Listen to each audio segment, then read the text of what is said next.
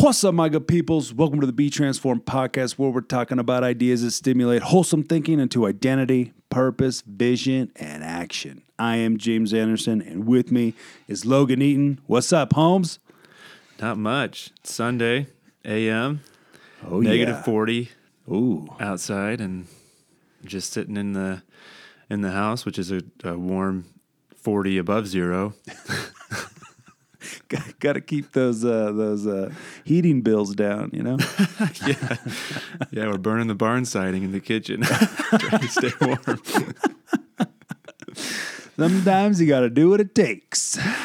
Oh yeah, but yeah, it's cold here, but um, it feels good inside. Nope. Beautiful. Sweet. Well, this is a new year, 2022. And 2022 is the year of prove it. Yeah, so the year of prove it is really all about realizing the potential that you've seen. Right? I think over, you know, the past little while, you know, maybe you've seen some of your potential. Maybe you've said, you know, out loud to somebody else, like, hey, I could create this. Hey, I could develop this. I could create this habit. I could do this new thing. I could develop in this area. I could read these books. I could, whatever. There's something that you've seen inside yourself or seen that is possible to do. And 2022 is the year of prove it. You know, this isn't like a, a message of like condemnation or fear or or whatever. It's it's an invitation with permission to like, hey, prove it. Like uh, there's all things that there's things that we've said. Sometimes there's a time for talk, but then there's a time for action. So it's like, hey, I've seen these things. I've talked about. I know, I know, I have. You know, to myself, to God, to my wife, to Logan, you know, stuff that I've just like, hey man, this is what's inside of me. Here's the influence we could have. This is what we could do. And it's like at some point, it's like, hey, good, prove it, do it, Oh yeah, cultivate it, get into it. So that's what 22 is about. 2022 is get into some uh, some of that stuff and realize and cultivate that potential. yeah. I was, I was thinking of that. Prove it, and uh, yeah, I don't think it's like like you said. There's no condemnation or fear, or like even the pressure to like go out and like, oh my gosh, I gotta, I have to uh, change something or change the world this year by you know doing something. But it's really just like prove that like I think it's just like prove these things that you've been on your mind. You know, even just creating a plan, narrowing something down, and creating a plan, or or like just digging deep inside yourself and writing things down about how you react to things, your emotional state, and all that. It's just like prove that what you want to do or change or whatever is is uh, that you're gonna that you have the will to do it, and uh, that you're gonna do it. So even it's not like just okay, I got to go out and uh, um, I don't know, you know, whatever, start something or, or whatever. But it's just get something on paper, get some ideas organized or something, and then take start making some decisions. So yeah, I just was I was just thinking like, oh man, you know. Five years ago, I would have heard "prove it," and I would have had all this pressure, and it probably would have ended ended up like all crazy. But it's there's no pressure. It's just like prove that you're you want to move in a direction, and then and just start moving in the direction, and that's the beginning of prove it. I, I think to me, Yeah, prove it. absolutely. Just do it. Yeah. Yeah. Yeah. So today we are uh, going to be in First Samuel 8. And uh, really, this episode and next episode is going to be like a case study on leadership. And there's a fair amount of like, hey, here's what not to do. And so, what we're looking at is um, in Samuel where uh, Samuel gets old, puts his sons, um, makes his sons judges, but his sons kind of suck. And then uh, the elders come to him and be like, "Bro, your sons kind of suck." So and so because of that, why don't you put a king over us?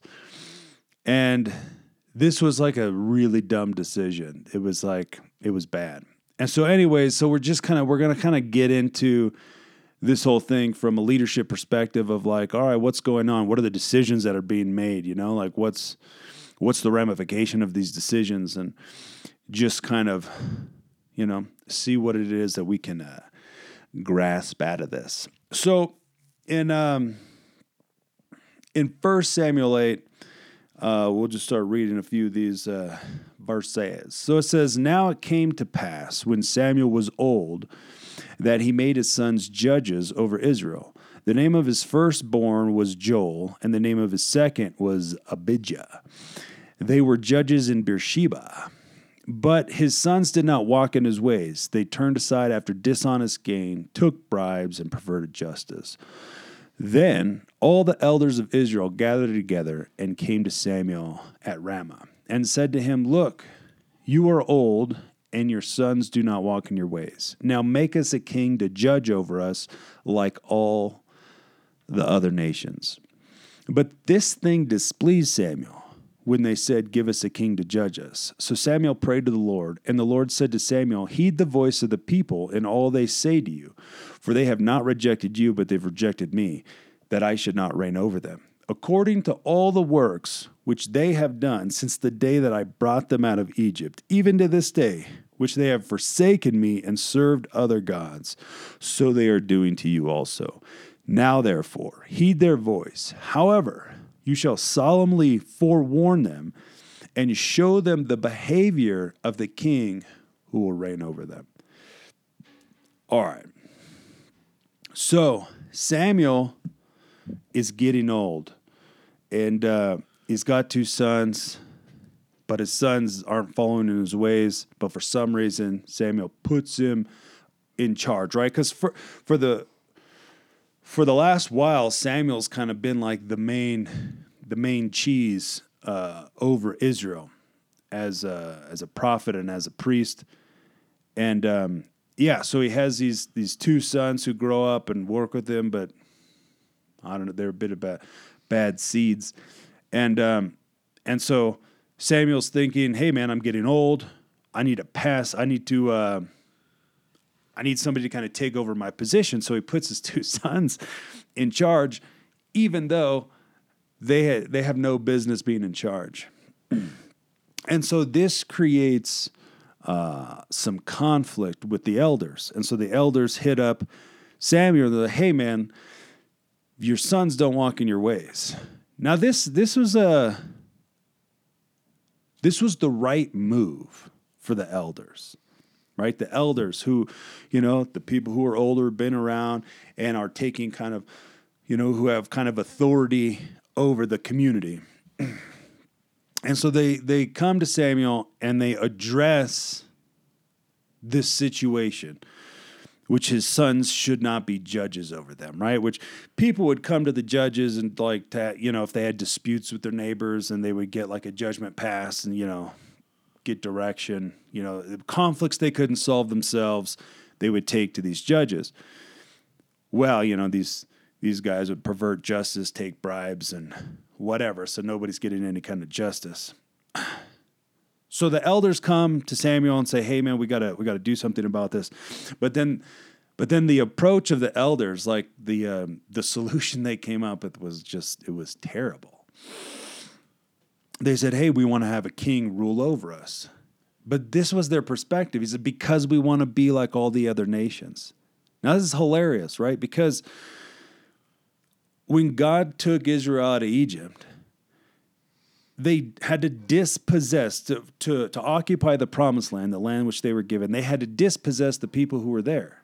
Now, they were given really strict instructions like, hey, you're not going to intermarry with these people or with the surrounding nations around the promised land because if you do, you're going to get sucked into their customs and their ways, and you're going to start following idols and f- all this fake ideology, and it's going to take you away from me and into delusion. But here these guys are saying, like, hey, we want to be like all the other nations. So they're a bit uh, they're a bit off track with what they think a nation should look like, right? Because the whole point of God, God created a nation out of Abraham, right? And the whole point of creating this nation was to display to the world what a nation who functioned in God actually looked like. And this was to be a light to all the other nations that would draw them to God, and people would actually walk in wholeness, restoration, and function. But here's these people who totally misunderstand that and say, hey, man, we want to be like all the other nations. So I think it's interesting when when I think about like, you know, how did we kind of get here? So Samuel had his two sons, right? But Samuel himself had an extremely interesting youth. Samuel was the byproduct. His his mom, I, I don't remember her name, Hannah or something. Anyways, there was a, you know, Samuel's dad. He had two wives. One was like having kids left and right, and then his mom wasn't having any kids. And so, anyway, she prayed and she prayed, and God uh, opened up her womb. But she said, you know, hey God, if you give me a son, all he'll be, uh, I don't know, he'll be a, a priest, and so he'll come and he'll he'll live at the temple. So she became pregnant, had Samuel, weaned him, and then he gets dropped off. he gets dropped off at the temple where Eli, who's the current priest in charge, I quote unquote raises him, right? This is the, here's this kid. I don't know how old, like four, five, I don't know, like young, and goes and lives at the temple. well, Eli had also had two sons, and his two sons also sucked. Like they were, his two sons were the byproduct of his son's uh, character killed was like the reason why God killed Eli because he refused to restrain his sons. So his sons, they would go in, they would like people do sacrifices, they would take out um, they would stick a big prong in, in the, in the pot, the meat that was boiling, and it was it wasn't finished. And they would come in, and it was super disrespectful, and they just pop their their fork in there and pull out whatever it stuck on. So whether it was a giant chunk or whatever, you know, they were just they would come, they would just totally disrespect everybody. They were sleeping with the, the girls at the temple and all this kind of weird stuff. So here you had Samuel grow up in an environment where like fatherhood wasn't really uh, a, like a beneficial thing. Like Eli didn't know how to raise up his kids and so Samuel grew up in this environment. He didn't even grow up at home, and um, which is also kind of weird. But from a very young age, you know, God spoke to him, and then he had this word against Eli, saying like, "Hey, this day's going to come, and you know, you're going to die. Your sons are going to die because you didn't restrain them." And like, here's all these curses because of your conduct, and that word came from Samuel. God spoke to Samuel. And so really God kind of raised raised up Samuel, but he was in an environment where Eli, who was a father who had two kids, didn't train, correct, and develop his sons. So then you have Samuel, who also has two sons, but he's kind of got the similar thing going on where except like Samuel like seemed like he was taking care of his duties, right? Like he was going around circuit visiting these different towns and judging Israel and um, was, you know, faithful. But it's interesting, it's like it's possible to know how to do something well, but then not know how to teach somebody else or train somebody else how to do what you're doing, right? Because he didn't, he was unable to teach his sons the right perspective, the attitude, right, that he had with God and with his duty. And because he was unable to do that, his sons kind of became how they became. Yeah, it's interesting how like if, if one generation doesn't change how they're thinking and how they're, you know, conducting their affairs, then it usually occurs in the next generation. So like Eli not taking care of his sons or guiding them in the right ways. Samuel grows up in that environment. Even though Eli might have been teaching Samuel different things, Samuel's still growing up in that environment where he saw Eli raising his sons, and then the same thing, similar thing, kind of happens to uh, Samuel, where his sons are kind of disrespectful and not really don't really know the, the the correct path to take. And yeah, it's just interesting how you know, if one generation doesn't decide to change something, that usually shows up in the next generation, the next generation, and it's just a you know, like we talk about, it's an endless, um, endless thing. Totally. Or no nothing ever you know changes for the right. Yeah. But Yeah, cause I- yeah. Sometimes it's like it's the emphasis is like, hey, you need to do all these things, you need to be all these things, but then there's no like, well, how does that translate then to real life? How does that translate to your family life? And I think that's where sometimes it's like, you know, some development it becomes like um, compartmentalized, right? So it's like in this one area, I got it going on, but then in all these other areas, I don't got it going on, right? yeah, You, yeah, you focus and grow one area, one piece of your garden, but then the rest of it's full of weeds, you know? Yeah. That's a, yeah, that's a good analogy. Yeah, So that's kind of the situation that we got going on here. So, but for some reason, I don't, I don't totally know why Samuel would put his would put his sons in charge when they had no business being in charge. But that's like, it's kind of like, um, eventually, what kind of happens later on when Israel has kings, right? It's like the every you know most well, there's a lot of changeover that happens but then there's a lot of uh, kings who then die and then their children take over but their children don't necessarily have any business being kings and most of these people don't really have any Yeah. business being kings and um yeah so it's like he's like here i'm a priest so then here's my sons they should be able to take over but without the correct equipping there's total and utter failure and so that's um, what we got cooking here. So if we go back to the elders, right? The elders, Samuel puts his sons in charge. The elders come to him and say, Hey, man, you're old, meaning you're going to die and not be here anymore. And we're going to be left with your two sons who aren't qualified to be in that position. All right, bam, that was good. Good job. Way to adjust, way to uh, address the problem. Now, here's where they go off, right? He says, Make us a king to judge us like all the other nations. I think this is interesting because you got the elders who are the leaders who have, like, you you know, are coming in authority. Hey, here's this problem and we want to change it. But then the solution they have is like backwards. It's like, hey, here's the problem, here's what we want changed, but we don't want any responsibility for the solution. We want somebody else to take responsibility. I want authority, but no responsibility. There's no point in having authority if you're not going to take responsibility, right?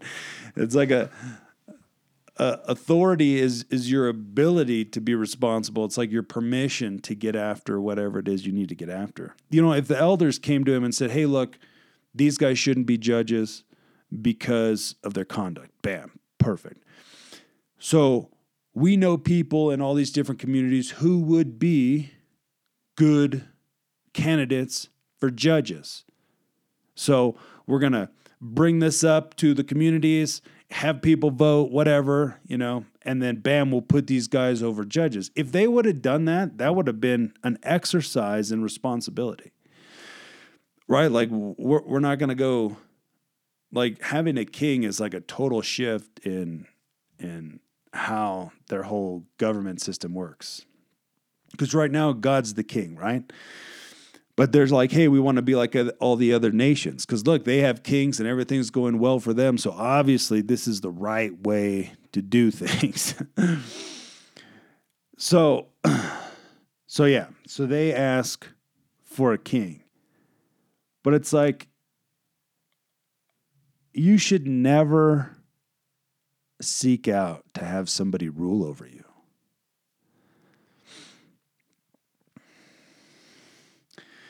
So, all right, bam. So Samuel's like, oh my gosh.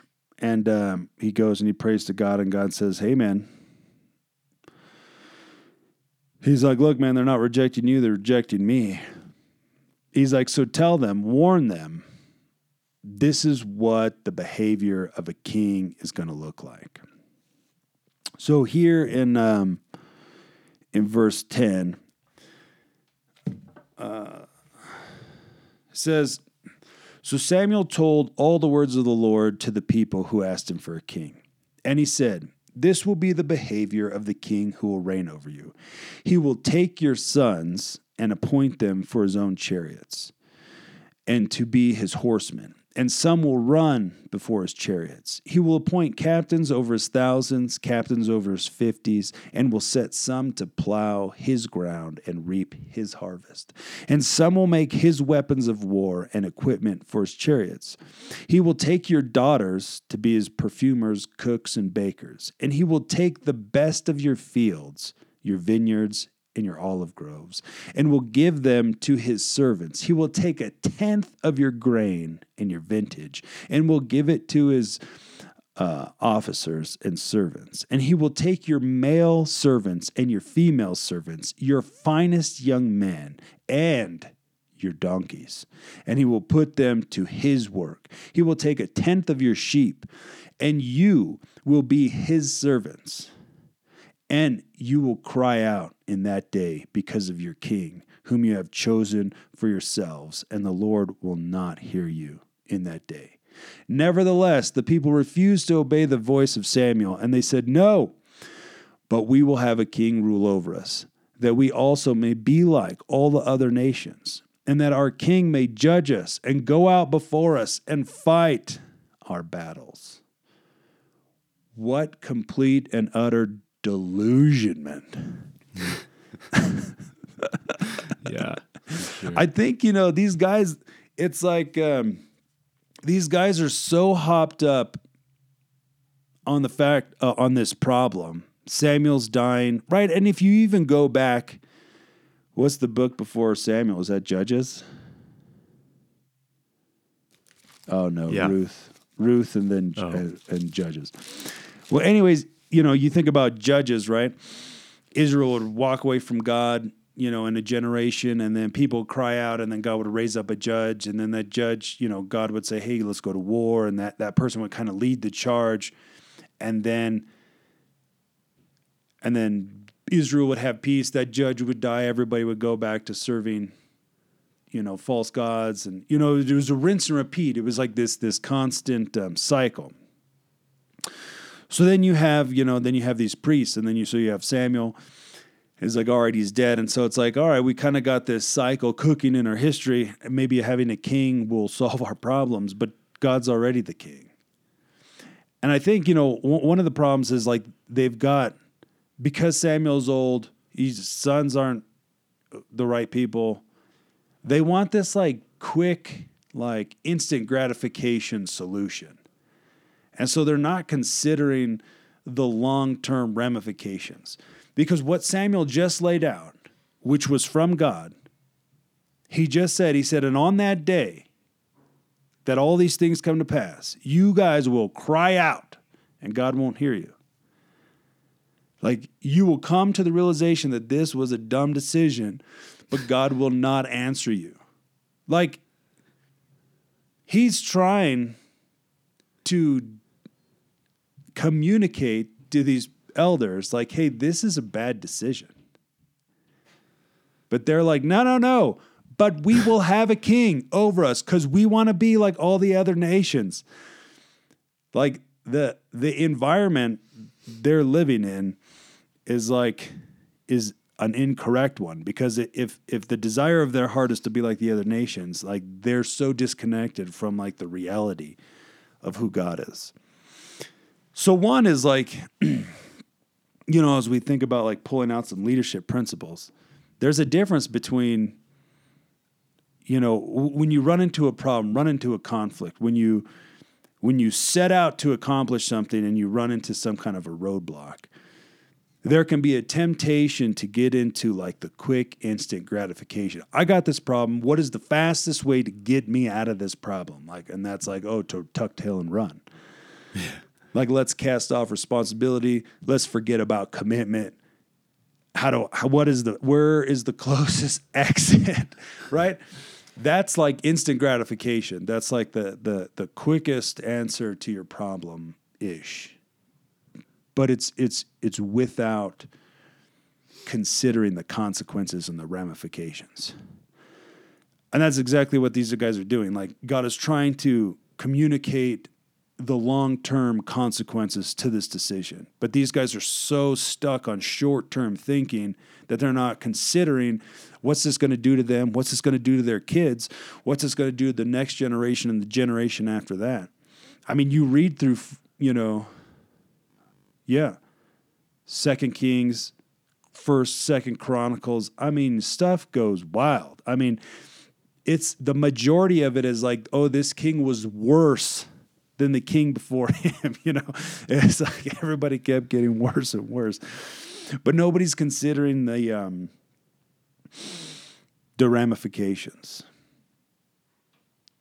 So it's not about the short term gratification. It's about what did I say I was going to do? What am I doing? And what do I need to do to make good on my word, right? Miles, um, he, he defines integrity as the integration of your words and your deeds, right? Like what you said you're going to do, that's what you're going to do. Even if you want to hop out because, like, ah, it's hard, you're going to stick it out and work through it. Yeah, yeah, yeah. It's interesting. Um, it usually like when you when somebody knows that they're wrong, that's like the uh, generic response is just to yell out no.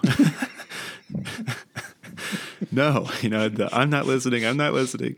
That kind of response, and that's exactly kind of what's going on. It's like they know that they that Samuel's right, that God's right, that God is l- literally telling the future in front of them, and so that's like that, just like that little bit of psychology where when someone knows that they are wrong, they obviously don't want to hear it, and so that response is just is just no with an exclamation point.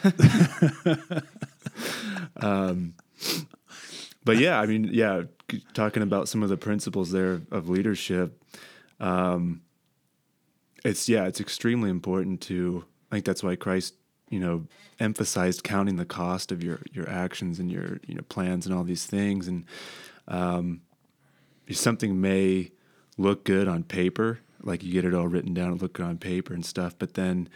Um, you know, without counting the costs and going through some possible scenarios and things, um, yeah, you can just end up making a decision that that uh, um, you know may not have been a, a, correct one or a good one or or whatever. It's just so important to um, count the cost of what you're doing and and uh, where you're going, and not be like negligent over some details that you may not want to dive into. Sure. Um, or disregard some details that you don't want to you don't want to know about. You just want to. it's easy totally. to get excited yeah. about something like oh we want to look like the other nations, and then that like the idea of not having any responsibilities or much accountability, and you can everyone can just do whatever they want, and somebody's going to take care of us like that. That's attractive to a lot of people. Um, and so then you can just instead of counting the cost you just you get attached emotionally to that idea and then it's like no no we don't want to we don't want to look into those other consequences or whatever could go wrong sure. everything looks good on paper but then it's like sure.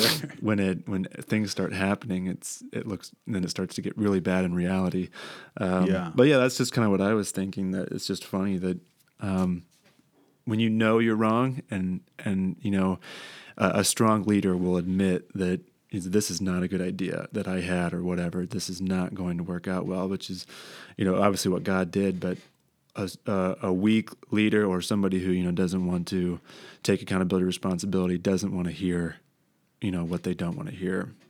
totally. Just picturing my kids, you know, somebody like asking for a treat and you say no, they no. oh man, yeah. You know, I think what you're talking about, you know, the the whole thing of taking responsibility. I think I think the the romantic idea of having a king over you, right? It's like that's going to solve all our problems, yeah. right? The you know we got these priests and they got these sons and their sons suck. You, you know what's going to solve our problem? Having a king. yeah. who's going to have like total authority over us. That's going to solve our problem because the king will always have our best interest at heart. That is total garbage. That is a romantic notion.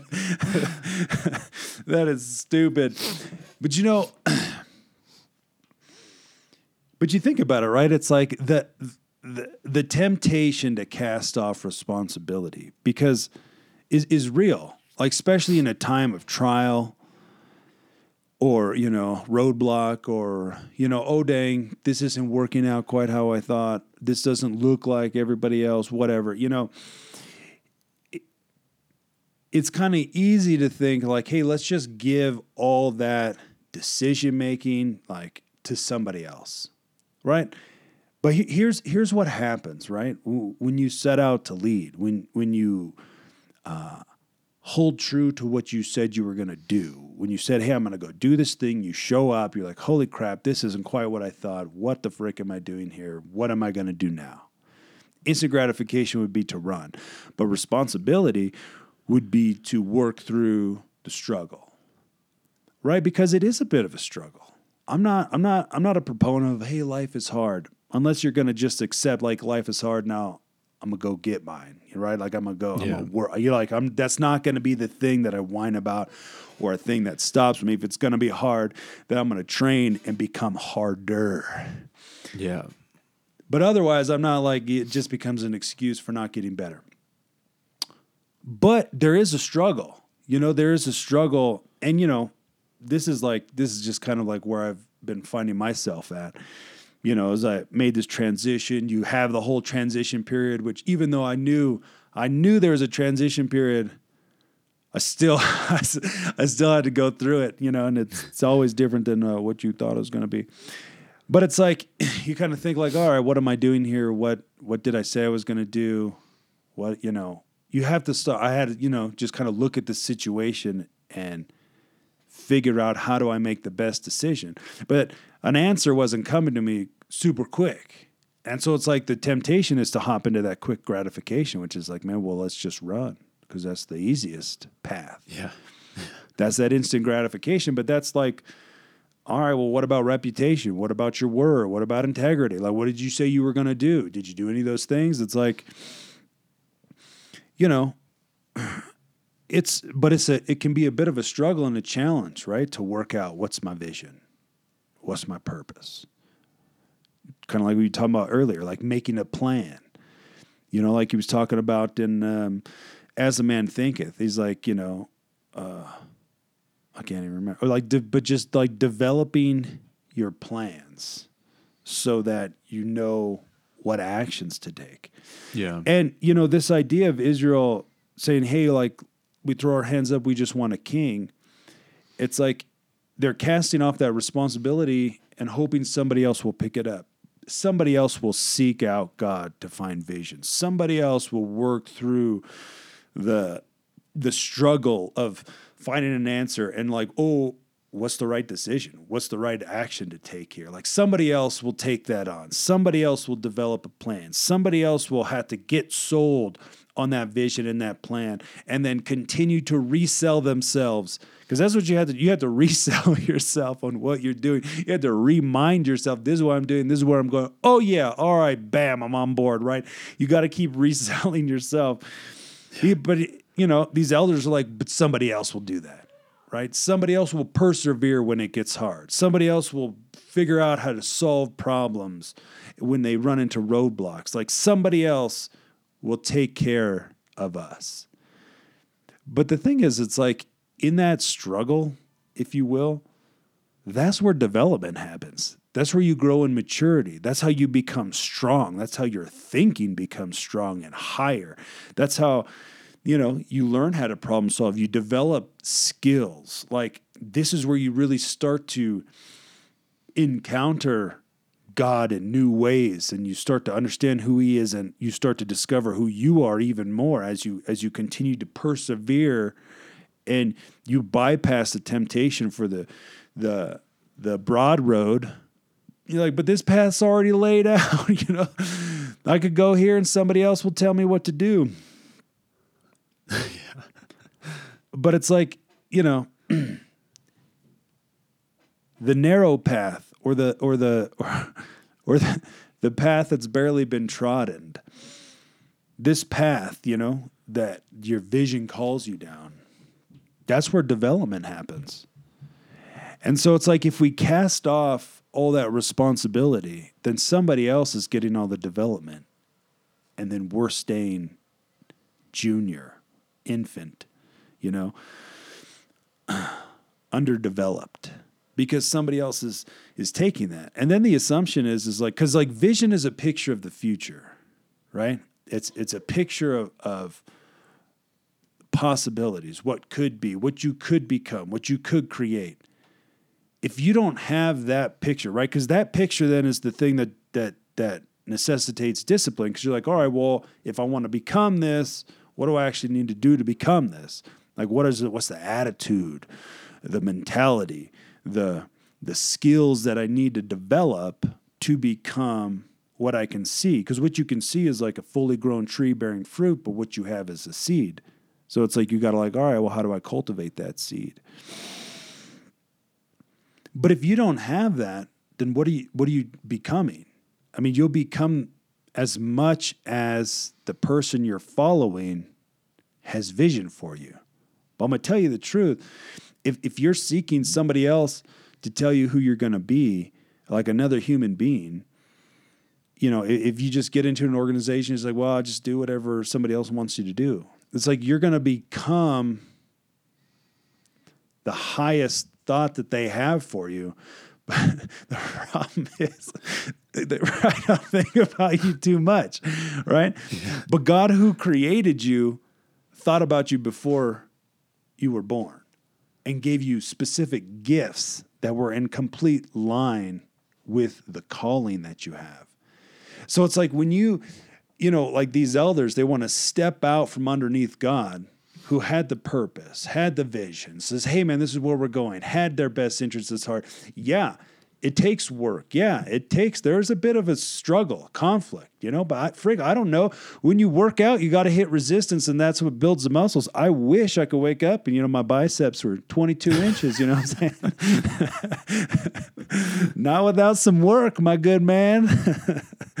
and not even that, if you don't use it, you lose it. Yeah. We were created to work and develop and to push forward. And so if we cast that responsibility onto somebody else and we don't take that responsibility for ourselves, then we're we're losing the process that develops us. And you don't want to do that. Under God, in God, there is a lot more personal responsibility than if you live under the rule of another human being right? Like my job, my my boss is going to tell me what to do. Maybe my pastor, maybe my spouse. I don't know. You know, it's like you will never truly become who you're created to become under the rule of another human being. That doesn't mean that we can't work for people and there can't be like a leadership structure. It just means that no matter what you're doing, it better line up with the vision that you have inside of God. It is your personal responsibility to have that vision because that's what it looks like to be in God is you got to you got to you got to discover it work on developing it making it more crystal clear and that's the path to development. But the the the the quick easy out will you'll wind up being underdeveloped because you're not going through the process and we're just kind of casting that off to somebody else and that's what's going on here yeah, there's a real too. I think like I like what you said. Like your potential's not dictated by another individual. It's never dictated, which is hilarious because so much of like our generation thinks that like oh if, if this person gets elected my, my potential will go up or, or whatever or like if i work for this job sure. my potential's increased or whatever but um but yeah just understanding that's like it's not dictated by another individual um, and I think too that like accountability and responsibility, talking about that, it's um, it, it's interesting that like I don't know how to how to put this, but I think sometimes people seek that they don't seek that accountability and responsibility and, and understand like they don't seek out for themselves what potential they have because of that responsibility it calls them to. But it's like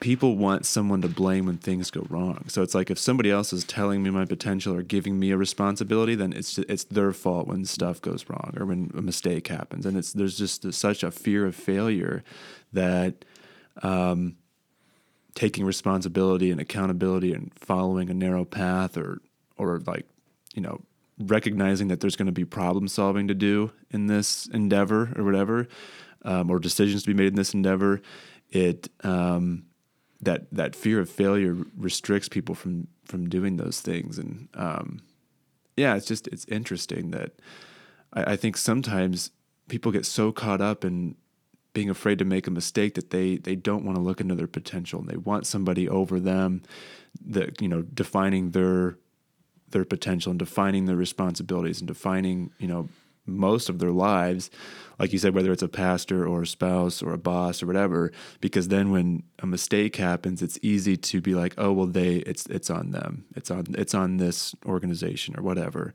And there's no, then there's there's no need to own up to something. Yeah, well, even when when there's a that lack of vision too, you just like slip into like the day to day stuff. yeah. Right? Like Yeah. you're just you're just existing.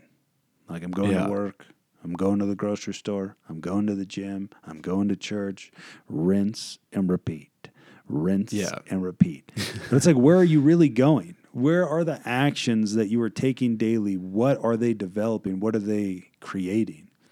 Is it just is it just maintaining or are you intentionally going somewhere? You should never not be going somewhere. Yeah, yeah, absolutely. In that rinse and repeat cycle, uh, little things become huge problems. And then there's no ability to, when you do finally start to make a plan or make decisions, and there there's some real life problems and things that need solved, and it's your responsibility. There's no, there has been no practice or reps in solving, you know, little problems. And so when you uh, getting caught in that cycle, that mundane day to day, little things become like these massive things that tear you down and tear you up inside. But, um, but yeah, it's, it's it just goes to the importance of making a decision and dealing with the consequences, not being afraid of the failure or the mistake or the so and so is going to say this or maybe not approve of it or whatever. Yeah. Yeah, I think the other thing is like, you know, going back to, you know, you're not meant to have another human being rule over you, right? And that that was Genesis, right? He says, "Let's let's make mankind in our image and our likeness to be of our nature and our essence." And then let them have dominion over the earth. Like we weren't even designed to rule over one another. Like that's just not how we were designed. We were designed to be connected and joined with God and then in and with that connection to then display and demonstrate like the functionality of the kingdom on earth. That was the role that was the mission right? He's like cultivate the earth until the whole thing looks like the pattern of the garden. And um but what's interesting it's like you know because some people not only do some people not really think you know if, if if you try to have somebody rule over you maybe they don't think too much about what your life should look like or what the complete uh, picture of your potential is, sometimes it'll go the opposite way and they'll be like, hey, man, you suck or you don't have this ability or you probably can't do that. But it's like when we think about, like, hey, these people aren't over you. these people didn't create your potential. These people didn't hide that gift inside of you. These people didn't have forethought about you before the earth was created. So their input is just their opinion or comment or negative speculation. So what's fun about not having a human being work or rule over you is that you're not subject to other people's opinions or or low quality comments right? It's it's it's the manufacturer who determines the quality of the product.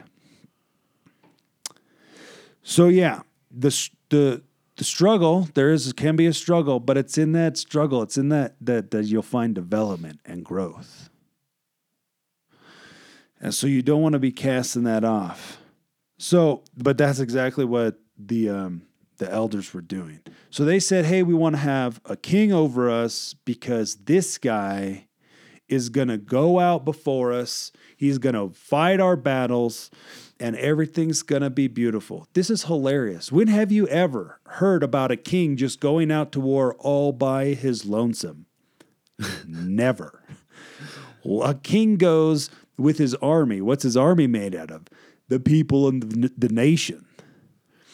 And it's like, now, be, because, you know, this is all recorded, we can do this. So if we fast forward just a little bit, right? Because they're like, we're to have a king. He's to solve all our problems. He's to have our best interests. It's to be, fa- we're to be all like all the other nations. This is to solve our problem.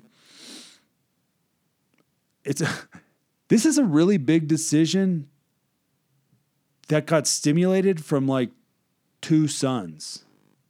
This is like, let's have somebody rule over the entire nation because just these two people can't judge our uh, can't judge correctly. This is, this is nuts. All right, so if you fast forward, right, because they're like, this king's going to solve our po- problems. He's going to have our best interest. You know, they're not going to be after dishonest gain. They're just going to be for our our benefit and well being. Let's go three kings in. So you got Saul, you got David, and then you got Solomon. Solomon built the temple of God, which I want to say was seven years. Yep, here it is, seven years. And then he built himself a palace, which took 13 years. Now, if we do the math, what's that? Seven, eight, nine, 10, 20, 21 years? What is that? 20 years? 20, I think. 20. He he had all of Israel in forced labor for 20 years. So he didn't make any of them slaves, which is interesting because that statement implies that he could have. He could have made everybody slave labor. He made people from other nations slave labor, but he did not make Israel, but everybody was on a rotation where they would have to come for a period of time, like months, and then they could go back to their own lives. Just three kings in, everybody's getting uprooted from tending their own fields, their own vineyards, you know, like their sheep, their families. People are getting uprooted, forced to, because the king has total authority over the people. They're getting uprooted from that and having to work for 20 years. So then the fourth king is Solomon's son, who was an idiot. Now, this all transpired because this, this was a word the word of God because Solomon like had a bajillion wives and concubines and he was marrying all these these ladies these princesses from other nations which nobody was supposed to do. And so because he did that he built all his wives these different shrines and you know idols so that they could go and worship on these high places. And so that was one of the things that started to lead Israel away after Solomon's death. So Solomon's son reigns, and the people come to, I think it was Rehoboam, the people come to him and say, Hey, your father laid a heavy burden on us. If you lighten the load, we'll follow you like all the days that you're king. So he gets he gets this he gets advice from uh, from some of the like the the older um, advisors, and then he gets one from his friend. So the older advisors are like, "Hey man, if you if you lighten the load, if we take out get rid of this forced labor, you know, or at least reduce it, these people will follow you." That's that's the advice of the older advisors. But then his younger friend gave him like a stupid advice. But this was the byproduct of God's word because of Solomon kind of leading people astray. So Rehoboam, so he's so the people come to him, says, "Hey, lighten the burden." He's like, "All right, go away for three days, and then come back, and then I'll, I'll, I'll give you my response." And so the people came back, and here here's was his response: "My father made your yoke heavy, but I will add to your yoke. My father chastised you with whips, but I will chastise you with scourges, which I think, I could be wrong. I think that was like, if that was like kind of the whip that, that Jesus got whipped with, like it's a whip with like nails and glass. Oh and- wow. Yeah, Nasty stuff on shrapnel on it. Yeah. So So that's just four four kings deep, right? So he gives this advice, everybody's like you're a moron. And so most of the kingdom leaves or like everybody to their own house, you know, we kind of rebel, but then they they keep having different kings over them. Israel split into two different nations and things go on. But so yeah, bam, three kings deep, everybody's in forced labor. This is the byproduct of having somebody rule over you, where you no longer have the authority over your life another human being does. This is like never ever do that. never do that. Never let a man rule over you. That doesn't mean, again, that doesn't mean like we don't have leadership and leadership structures for you know, working in companies and trying to accomplish a vision. You can work with people all day long, but just never have anybody reign over you because it won't go, Yeah. it, it will not go well. All right, let's take a peek here. Oh, yeah. So check this out. all right, so let's look at this list real quick of um, Samuel lays out this list. Let me see if I can find it in my notes. Okay, so every so it, it- so right so uh, Samuel goes to God and says, "Hey, this is what the people said." He said, "Hey, man, do what they say, but tell them what a king's behavior is gonna gonna be like." Every time Samuel talked about the people in this instruction, it was in reference to them losing something. Every time, every time they talk about the people who were saying, "Hey, give us a king," every time they talked about it in relation to the king, it was them losing something, and every time they talked about the king, it was in him taking something from the people. This is how this list runs, right? So, right? So he says, "Bam, he's going to take your sons." He's going to take your daughters. He's going to take the best of your fields. He's going to take your vineyards and he's going to take your olive groves. He's going to take a tenth of your grain and a tenth of your vintage. He's going to take your wine after he takes your vineyard. That's messed up. He's going to take your male servants. He's going to take your female servants. These are the people you have working for you. He's, he's going to take the finest of your young men. He's going to take your donkeys. Like, if none of that bothers you, he's going to take your donkeys. He's going to take a tenth of your sheep. And you will be his servants. That's how that list reads. You are going to be subject to a human being, and he's going to have authority to take the majority of your stuff. And he's going to use it for his own benefits this guy who's going to go out and fight your battles, he's going to take you and your sons to go and fight for him. It's like they're just they're not thinking about the ramifications. And God is trying to communicate how this is a bad decision without just saying this is a bad decision. He's like, "Look, this is what's going to happen." He's like, "Here it is, but you have to think about what I'm telling you." Like that's this is kind of how I'm picturing this going. Like because God could have just said no, or he could have said, that's a really bad decision, just blunt, straight up, this is dumb. Instead, he doesn't say any of that. He says, all right, you want a king? This is what it's going to look like. It's going to go bad for you, and eventually you're going to cry out, and I'm not going to hear you.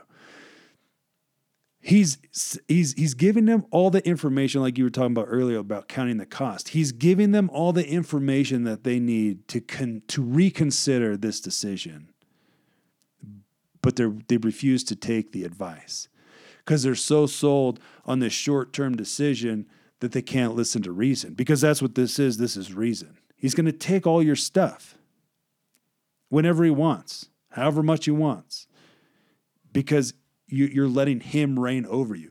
That's the byproduct of a man reigning over you versus God. I was just picturing the the the uh, people of Israel plugging their ears, going doing the la la la la la la la. I can't hear you. but no, yeah. But no, I don't have I don't have too much to add to that. I think that's all um, extremely accurate and, and truthful and. Um, yeah, I mean, it's just it's beautiful that that um, you know I don't want to I don't want to jump ahead, but that like God warned them all these things that the things that were he's like this is fact it's going to happen and then but he like like you said he didn't say no don't do it and not give a reason or he didn't say you know you know you know uh, whatever but he he was like here's what's going to happen and then when they refused to listen he was like okay then you know the, the I guess it's like a it's kind of a beautiful picture of of like God's gift of free will like you know not not limiting anybody to learn from their mistakes or anything, or preventing somebody from learning from their mistakes or something. But it was like this, a kind of a beautiful picture of free will, where it's like, okay, then he tells Samuel like, okay, give them a king, and um, yeah, even though it's like there, there's like terrible consequences to that, but it's like there was like this beautiful picture of free will, kind of. Totally. Yeah, I think yeah. So it's like the next leadership principle would be listen to sound advice. yeah. totally. Oh my gosh. Don't plug your ears and go la la la. All right, so bam. Um boom. He's like, This is what's gonna go down. You guys are gonna cry. God's not going to hear you. Nevertheless, the people refused to obey the voice of Samuel and said, No, but we will have a king over us, that we also may be like all the other nations. Right? They got a picture of what they want to become. It's just the wrong picture. And that our king may judge us and go out before us and fight our battles, which God was already doing. And Samuel heard all the words of the people and repeated it in the hearing of the Lord. And the Lord said to Samuel, Heed their voice and make them a king. And Samuel said to all the people, Every man go back to his city. All right, so that's the end of chapter 8. So just real quick to uh, wrap this up in in um, in chapter 9 you got the whole story of um, kind of how Saul meets up with Samuel. Um, you know, Saul is going to be the uh, the chosen king, and so anyway, Saul's Saul's dad has some donkeys, and uh, they got they ran away, and so he's out a couple days looking for him with his servant, and his servant's like, "Hey, you know, there's this uh, seer or this prophet uh, up here in this town, and I bet he could tell us where our sheep are." And so they go, they hit up Samuel and you know, God already tells Samuel, he's like, "Hey man, this guy's gonna come up looking for a sheep. They're already found, and you're gonna you're gonna tell him that he's gonna be king." So, anyways, they kind of hang out for the day, go up to a sacrifice, stay the night. The next, uh, and then the the um, the next day, uh, Samuel says, "Hey man, tell your servant to go on ahead and uh, let's let's me and you chat for a second. So Samuel pours a flask of oil over his head and says, "You know, is it not because the Lord has anointed you commander over His inheritance?" And uh, he's like, "What?" And um, and so then Samuel kind of goes on and says, "Hey man, here's here's all here's like here's these these all these signs that are going to follow." So he's like, he anoints him, says, "You're going to be king." Now, as you leave, you're going to, this is going to happen. This is going to happen. This is going to happen. This is going to happen. And these are going to be the signs that what I'm saying is true. And then he says this this is super interesting. He's like, you know, you're going to run into these prophets, then you're going to prophesy. Um, he says in verse 7, he says, And let it be when these signs come to you that you do as the occasion demands, for God is with you. Do as the occasion demands. And I was just thinking that's such a wonderful statement. Do as the occasion demands. But I was thinking how, like, that word should have been the word for every man, woman, and child in Israel. That should have been the word for all of them in taking responsibility for their lives and for the people around them and their communities and their nation. But instead, this is going to one person because they want one person, a human being, to rule over them. And so to that one person, this word came do whatever the occasion demands. But that should have been the personal responsibility of everybody. But do as the occasion demands, right? That's like rise to the occasion. There's situations, there's circumstances. And so, those, when you're committed to what you're doing, you got to rise to the occasion. You got to, you got to overcome the obstacles. You don't want to run. You got to press into the struggle and work through it until completion. Rise to the occasion or do as the occasion demands. All right, so bam. Then, this is all just kind of funny. Um, uh, then, um, oh yeah, here we go. Bam. So in in in verse seventeen, um, this is where uh, Samuel has all the people come back. And so this is just kind of funny. It says, Then Samuel called the people together to the Lord in Mizpah and said to the children of Israel, Thus says the Lord God of Israel, I brought up Israel out of Egypt and delivered you from the hand of the Egyptians and from the hands of all the kingdoms and from those who oppressed you. But you today rejected your God, who himself saved you from all your adversaries and your tribulations. And you have said to him, No, set a king over us. Now, therefore, present yourself before the Lord by your tribes and by your clans. So this this was the last like smack in the face. He's, he's like, I told you this was a stupid idea. But you're but you guys are stubborn and say, No, set as a king with your fingers in your ears. So here we go. So when Solomon had caused all the tribes to come near, the tribe of Benjamin was chosen. When he had caused the tribe of Benjamin to come near uh, by their families, the family of Matri was chosen, and Saul the son of Kish was chosen. But when they sought him, they couldn't; he could not be found. Therefore, they inquired of the Lord further: Has this man not arrived yet? And the Lord said, "There, there, there he is, hidden among the equipment." Here's the king that you want to rule over you. So they ran, brought him from there, and stood among the people. He was taller than any of the people from his shoulders upward. And Samuel said to all the people, Do you see him whom the Lord has chosen? That there is no one like him among the people. And all the people shouted, Long live the king. Samuel explained to the people the behavior of royalty and wrote it in a book and laid it up before the Lord. And Samuel and all the people went away, every man to himself. And Saul also went to Gibeah, and valiant men went with him, whose hearts God had touched. But some rebels said, How can this man save us? And they despised him and brought him no presents. But he held his peace. So it's interesting, you know, in in in chapter nine, they were talking about how oh, you know, I think it was when they were prophesying or something. Samuel said that's when God was going to change his heart. Like God needed to turn this guy into somebody else. But the reason he chose this guy is because this is what Israel was looking for. This guy was taller than everybody. Like people's heads were at his shoulders.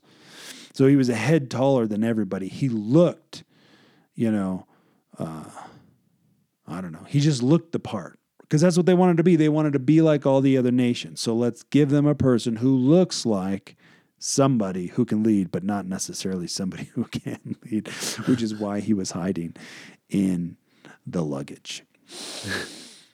so this is where we're at. And next episode, we'll kind of look at. Um, we'll look at some of the decisions Saul made and uh, kind of the attitudes he displayed and see what kind of uh, principles we can we can learn from those.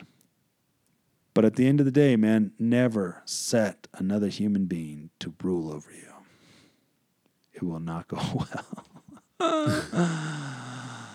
Sweet. All right, my good peoples, that's us. Until next time.